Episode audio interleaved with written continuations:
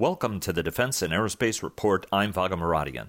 This podcast version of our interview is brought to you by L3 Technologies. Welcome to the Defense and Aerospace Report. I'm Vago Muradian here at the United States Institute of Peace at the European Union's annual Common Security and Defense Policy Conference, uh, a leading conference that, uh, that brings EU security leaders to the United States to explain what the European Union is doing by way of security and partnership with the United States. The event is co sponsored by the Center for Strategic and International Studies, and the person who's spearheaded that is Heather Conley of CSIS, head of the Europe program, uh, as well as Arctic and the High North and everything else that falls in your uh, great portfolio.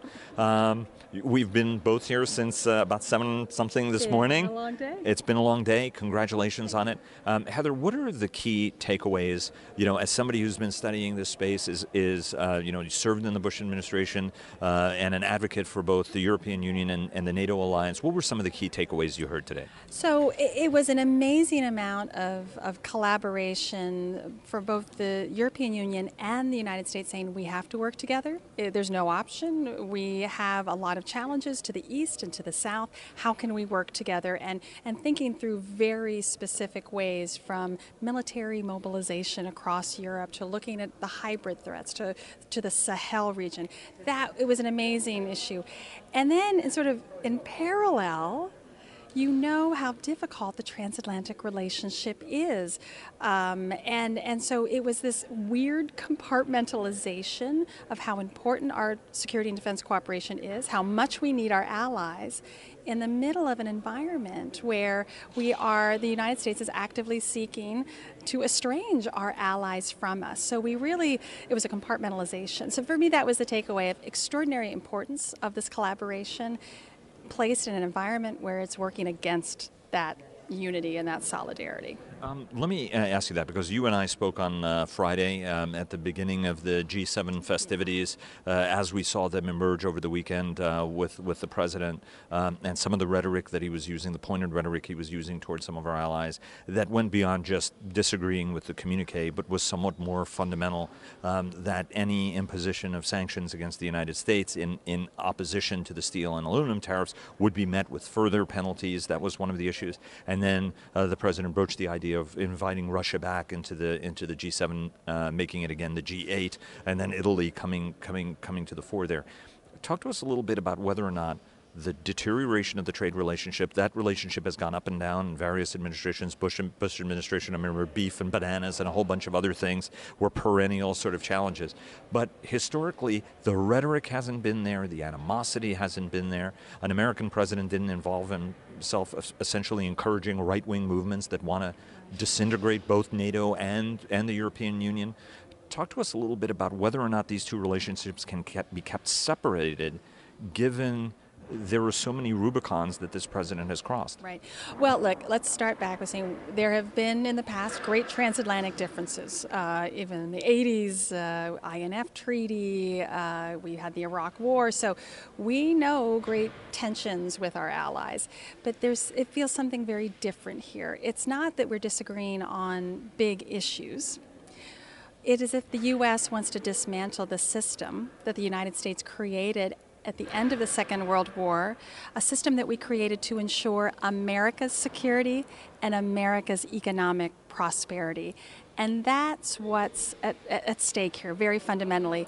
Our allies, the Europeans, the Canadians, the Japanese, are trying to uphold that system because, yes, they benefit from it, but so does the United States. So it feels different about this. It is systemic, it's taking away a system, but nothing to replace it. Does China? Create the new system if we are unwilling to be a participant in that. So the stakes are very high. Our allies are simply confused. They don't understand how the United States, using a national security clause, could be uh, using that clause against allies that ensure America's security. And then fundamentally, I, I think President Trump just does not understand that allies amplify American power. They don't reduce it. And we are reducing our own influence and strength when we separate ourselves from our allies. It is not that we don't have differences and we protect our national interests. The Europeans fight for their interests, so do we.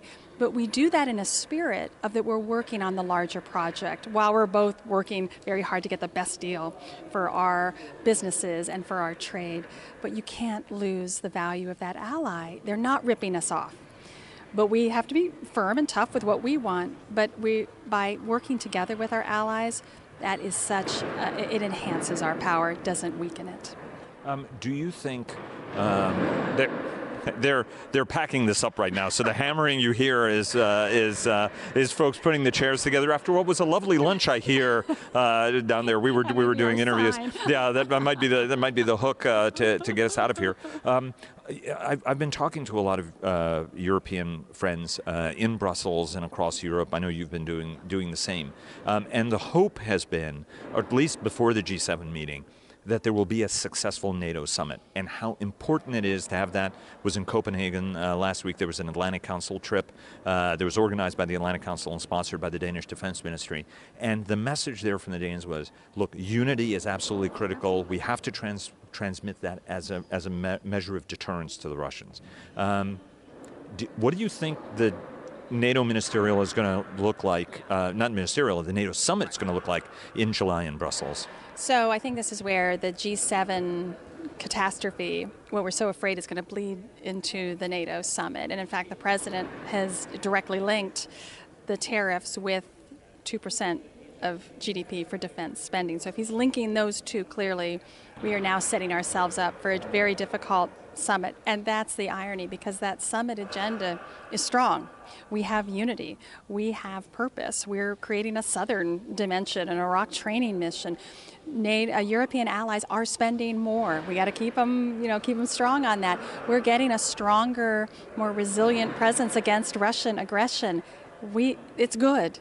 So if the president wants to come in and destroy that, like the G7, now we have even larger stakes. This is our security. Now it's at stake. So it, this is my concern. We don't understand what we are destroying, and it took generations and decades to build. You can destroy it very quickly. It's hard to rebuild it. So I'm concerned, but I, I think we're getting hopefully the president and his closest advisors, and I hope Secretary Mattis, uh, who, who speaks very strongly about the power of allies for strengthening U.S. military activities and how we, we need them as our center of gravity.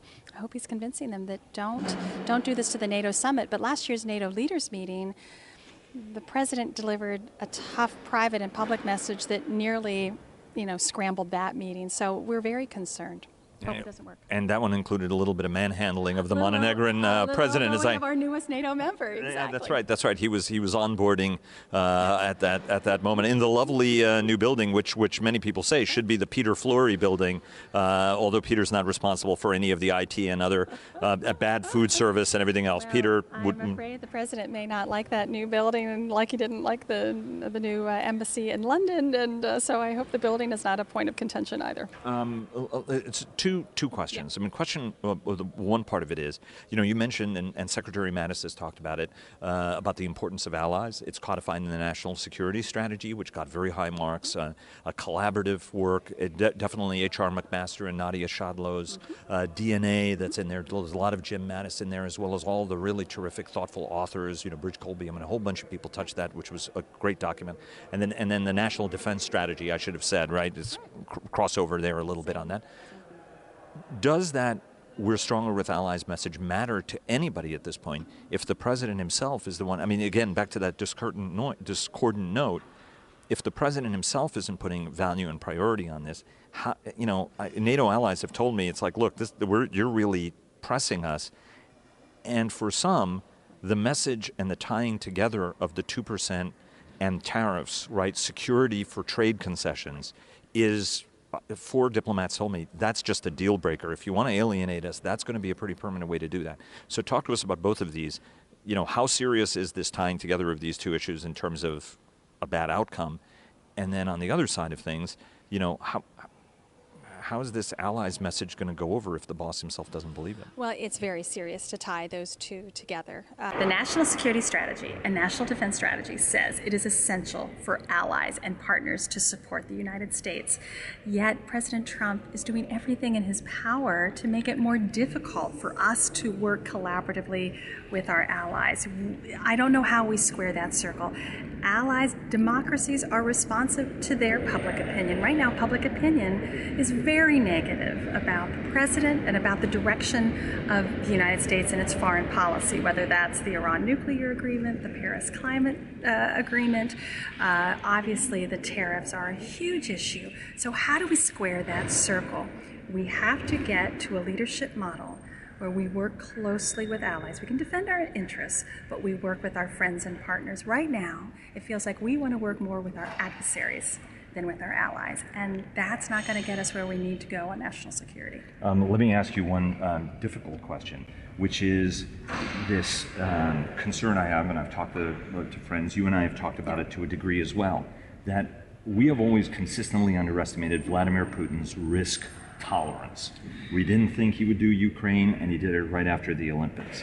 Uh, there was actually friends who were, uh, you know, Sovietologists almost right. who were saying he's up to he's distracted like he's working on something in retrospect that was easy to see but then we said oh he'd never go to Syria. It'll be a, a, trap. He'll be mired. And he didn't get trapped. He was willing to confront the united states there.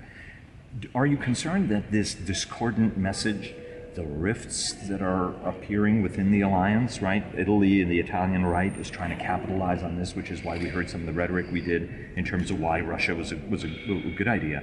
Do you think, for example, after the World Cup, he'll try, and, and after the NATO summit, Putin will try to take advantage with something that falls under conflict but is confounding to us, whether it's in uh, Republika Srpska or with Macedonia or something in Montenegro you know, is there a danger of that, that we are, by our rhetoric, enabling perhaps an, another intervention where the U.S. president may just say, hey, you know what, I'm, we're not going to get involved in this? So I, I, think right now uh, we're doing this so much to ourselves that uh, President Putin doesn't have to intervene too dramatically in order for us to uh, be very disunified and to pull ourselves apart, to be honest with you.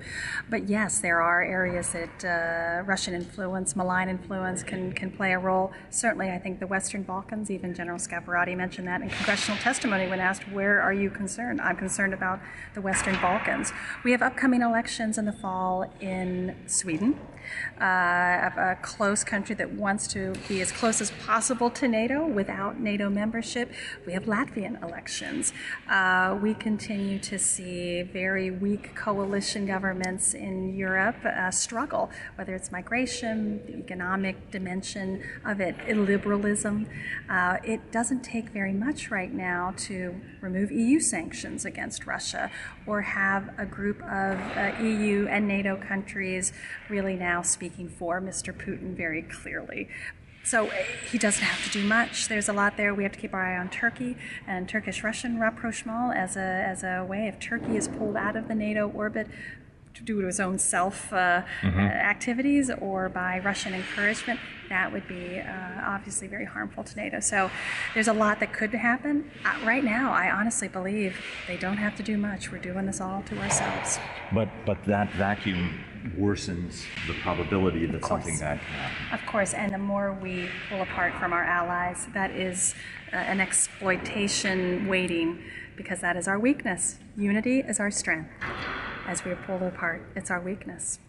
Heather Conley of the Center for Strategic and International Studies. Heather, thank you so much. Thank you so much for your time thank at the you. end of a long day and your patience with this. Thank Very you. much appreciated. Thank, thank you. you so much.